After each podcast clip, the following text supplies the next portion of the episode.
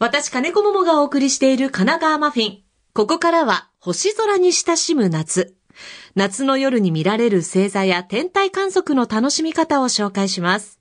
スタジオには神奈川県立青少年センター科学部科学支援課の山田光一さんにお越しいただいています。山田さんよろしくお願いします。よろしくお願いします。そしてお久しぶりですね。お久しぶりです。番組は2度目のご登場ということで、はい前回が2015年はい。あの時は宇宙の話でしたが、はい。今回は星の話ということでよろしくお願いします。はいよろしくお願いします。さあ、まずはじめに、えー神奈川県立青少年センター科学部科学支援課というのは、ここはどのようなことをされてるんでしょうか？はい。科学活動ですね。はい県民に向かって、まあ、科学活動の情報を発信したりとか、はい体験をの機会を提供したりということをやっておりまして、はいあとは、まあ、それの科学の人材養成みたいなこともやっています。指導者のですね。はい。あとは、あの、お子さんに向けたイベントとかもそうですね。開子供、小学生向けの科はい学教室を開催したりとかね、はい。そういったことをやってますね。へえあの、青少年センターって昔はプラネタリウムがあったって聞いたことがあるんですけど。そうですね。あの、はい。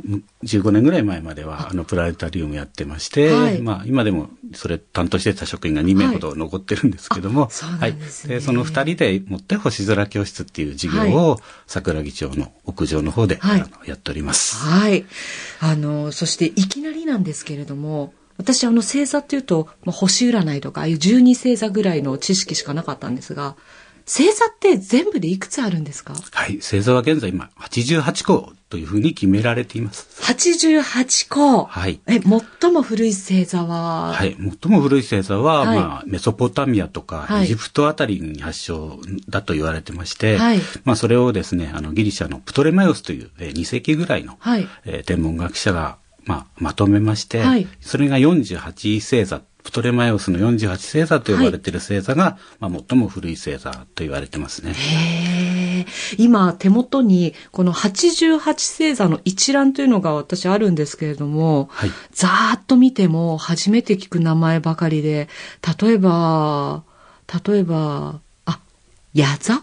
はい。矢は、こう、弓矢の矢？そうですね矢ですね。はいあの、夏の大三角の中にあります。あとは、エリダヌス座とか。はい、それは川の星座なんですね、実へは。ーあの冬の星座のオリオン座の横っちょからずっと南の方に延々とこううねうねと続いてるような。はい。なんかこう、蛇、い一瞬こう、い蛇みたいなこう、一本でぐにゅーんってなっているけど、はいこれ川なん川ですね。はい。へえ。あとはね、初めて聞いたも、ほとんど初めて聞いたものばかりなんですけど、羅針盤座とか。そうですね。これはちょうどまあ、大航海時代のあたりに、はいえーまあ、南側の点っていうのはは、あまり知られてなくて、はい。まあ、当時のこう新しい最新の科学機器であるとかそういったものがいっぱい星座になってますから、はい。あの、いろいろな道具の星座って結構あるんですね。コンパスとか。あー、コンパス座は聞いたことあるな、この星座の名前をつけるのは、結構昔は自由だったんですか？そうですね。まあ、星図っていうね、星のはい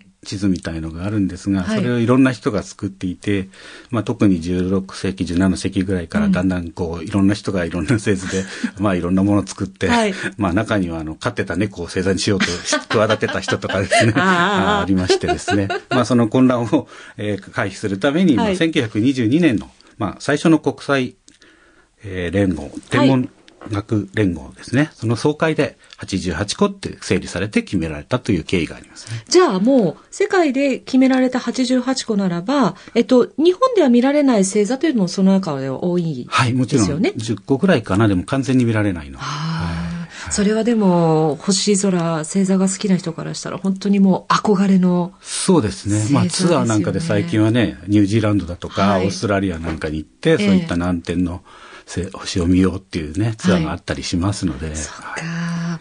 今もう夏の星空だと思うんですが、どんな星座が見られますか？はい。夏はですね、やっぱり大三角の星座ですね。はいまあ、えー、こと座のベガ。これは七夕の織姫の星です。はい。それから彦星が鷲座のアルタイルという星です。それから白鳥座のまあ尻尾の星に当たるんですけど、天の川の中にあるデネブ。この三つの一等星で結んでできるのが夏の大三角ですね。結構、まあ、有名というか、メジャー、かなりメジャーな。そうですね。はい、明るくて見つけやすいんですよね。そうですね。三つとも一等星ですので、はい、まあ横浜なんかでもちょっと注意してみれば見つけることできると思います。はい、あとはどんな星座がありますか？あとはですね、夏ですと南の方の空にサソリ座のアンタレスというまあ、赤い星として有名なんですけれども、はいはい、まあ、火星に対抗するものっていう意味のアンチアーレスから来たと言われてるんですが、はい、はい、見た感じでももうすぐに赤いなっていうの分かると思います。もう見た感じ、はい、赤い一等星ですので、割と、これも南の方を向けば、簡単に見つかるんじゃないかと思います、ね、わあ、はい、ちょっと見てみたいな。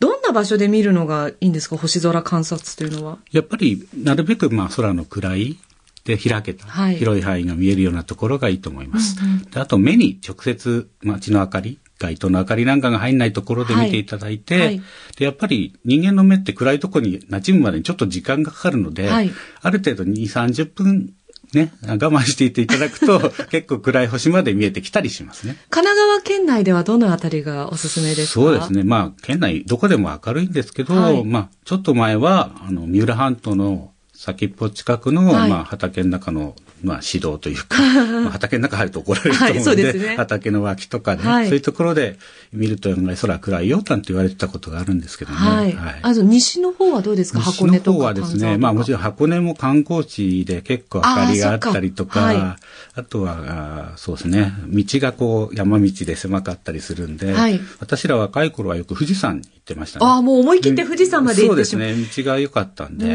で、昔は車で5合目まで上がれたんですよ、夏でも。はい、今はちょっともう下まで行ってシャトルバスみたいな、はい、ね、登山客が増えちゃってってことになってたんで、はい、だからそういった富士山登って、5合目に登った時に下に雲海がかかることがあるんです。あ、はい、はい。そうすると地上の明かり全く来なくなって、そっか、遮る光が。ものすごく綺麗な空が見える時がありましたね。皆さん見に行って、こう写真を撮ったり、まあ私たちだって普段すごく大きな月が見えたりとか、何かこう綺麗な星が見えたら、あ、ちょっと撮ってみようってスマホでやるんですけど、はい、まあこれがなかなかうまくいかないんですよ。そうですね。はい、何かコツってあるんですか？その星の写真を綺麗に撮影する方法。はい。まあ、とにかくしっかり固定するということだと思います。で、まあ今カメラが良くなってるんで、はい、昔に比べればはるかに映りやすくなってるとは思うんですけど、はい、とはいえやっぱり星の光って弱いものですから、しっかり固定して、ある程度シャッタースピードっていうか、はい、まあシャッター開けてる時間を1秒なり何秒なりって撮ってあげられるようなカメラ。を使用するといいと思うんですよね。ね。さあ、そして、えー、これから先ですね、8月の中で、おすすめの観測日ありますか？そうですね。毎年これは見られるんですけども、はい、8月の12日の夜から13日の夜明け前にかけて、ペルセウス座流星群という流星群が極大になります。うん、はい。で、これはまあ、実はもう7月の末ぐらいから8月の下旬ぐらいまでずっと見られるんですけど、はい、ただ数が多いのはこの8月の13日前後なんですね。へー、はい、何個ぐらい流れ星見られる条件がいいとですね、多分1時間に40個とか、えー、空の綺麗なとこ行って、まあ全体が見渡せるようなせるようなところ。40個。はい。40個願い事考えなきゃいけない、ねうん、そうですね。ただね、みんな 0. 何秒とか、ね、一瞬の出来事なんで、なかなか3回唱えるのは難しい難しいですね。へえ。あとあの、天体観測をもしきちんとするなら、はい、天体望遠鏡とか双眼鏡というのはやはり自分で持ってた方がいいですかね？まあそうですね。うん、まああるにはこうしたことないと思うんですけども、はい、まあ望遠鏡だとちょっとね、敷居が高いかなっていう方には、ね、まあぜひ双眼鏡を一つね、はい、用意していただいて、はい、まあ双眼鏡でも人間の目と比べればレンズの口径が大きいので、その分の光を集められます。うんうん、で、まあ天体望遠鏡はほとんどが倒立像といって、像がひっくり返ってるんですけれども、双眼鏡だとそのまままっすぐ、普通のね、成立って言って、えー、見たまんまに肉眼で見たと同じように見えるので、はい。はい、あの星座の星をこう辿っていくような時、うん、都会では目では見えないような星が、双眼鏡を使うと見ることができて、それをこう目で見るような形でずっと辿っていくことができるので、はい、まあ星座を探したいっていう時には、双眼鏡が一つあるととってもいいかもしれません。ね。で、8月に観測できるものをまとめると、先ほど、えー、ペルセウス座流星群。これが12日から13日頃。そうですね。13日の夜明け前ぐらいがピークになると思います。うんうんはい、その後は？その後はですね、えー、翌日の14日が、まあ、昔でいう旧暦の七夕。はい、まあ、伝統的七夕って最近呼んでるみたいですけども、はい、で、ちょうど昔はですね、7日、7月7日ですから、月が大体上限って言って、半月近い月が毎回出ててまして、はい、まあ、それが船になって、二人をこう、天の川を渡して、合わせてくれるみたいなね、そういう言い伝えもあると思いますね。ロマンチックですね。はい他には？そうですね。あと15日、翌日、8月15日ですね。はい、まあ夜の20時頃、これは本当に1時間前後1時間ぐらい、非常に短い時間なんですけども、はい、ちょうど月のこう、掛け際のところに、X アルファベットの大文字の、うん、みたいな形に、ちょうどクレーターの縁がこう、いくつか重なり合って、はい、その X の文字が見えるっていう、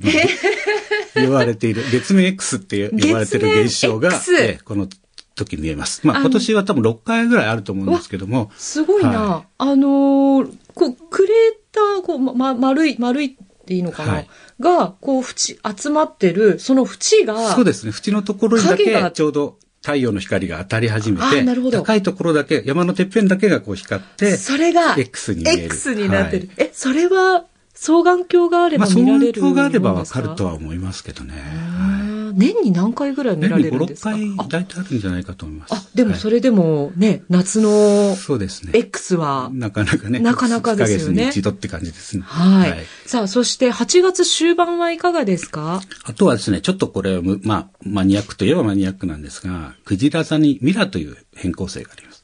ミラというのはミラクルっていう言葉の語源に、まあ不思議なものっていう意味なんですけど、はいはい、で、この星明るい時は二等星ぐらいまで明るくなんですけども、はい、暗くなりますと10等星ぐらいまで暗くなっちゃって、肉眼じゃもう見えない明るさなんですね。明るさが自分で変わるんですか？そうですね。星が膨らんだり、こう、縮んだりして明るさが変わっている。まあ大体332日の周期で変わってるって言われてるんですけども。星が膨らんだり。はい。まあ、年年取ってくると、はい。年取ってくると星ってちょっと不安定になって、膨らんだり。呼吸をしてるみたいですね。まあ呼吸してるみたいな感じでね。え、クジラ座のミラ。ミラ。はい。さあ、その、ミラが、極大の状態が最も明るい状態。はい。明るいと本当に二等星になるので、はい、割と見つかると思うんですけども、暗い時は本当に全く見えない状態。まさにミラクル。そうです。ミラクルのみ。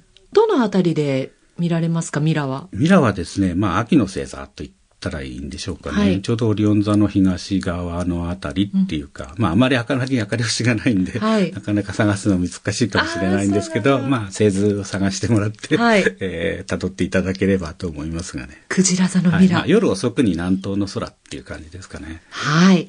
さあ、そして今日お話を伺っている山田さん、神奈川県立青少年センター科学部にいらっしゃって、まあ、なんか普段ってどんな気持ちでお仕事されてますか？もうやはりこうみんなにこの天体、星空の魅力を伝えたいなとか。そうですね。やっぱり宇宙のこう美しさとか、はい、まあ神秘性というかね、不思議っていうのを皆さんにこう関心持っていただいて、はい、でまあ多くの人に天文学をね、はい、興味関心持っていただいて、でまあいろいろとね、これからの地球をね、担っていく人たちに、まあ、地球のことをよくわかるために、はい、外から地球を見てほしいんですよ、うん、そのためにはやっぱり宇宙のことを知らないと、はい、外からの視点っていうのが得られないと思うんで、ね、そういう視点を持ってもらって、あまあ、みんなの地球っていう形で、はい、えー、環境問題とかね、そういったのに対処していただけるような、そういうね、人生観というか世界観を持っていただきたいなと思ってます。うん、はい。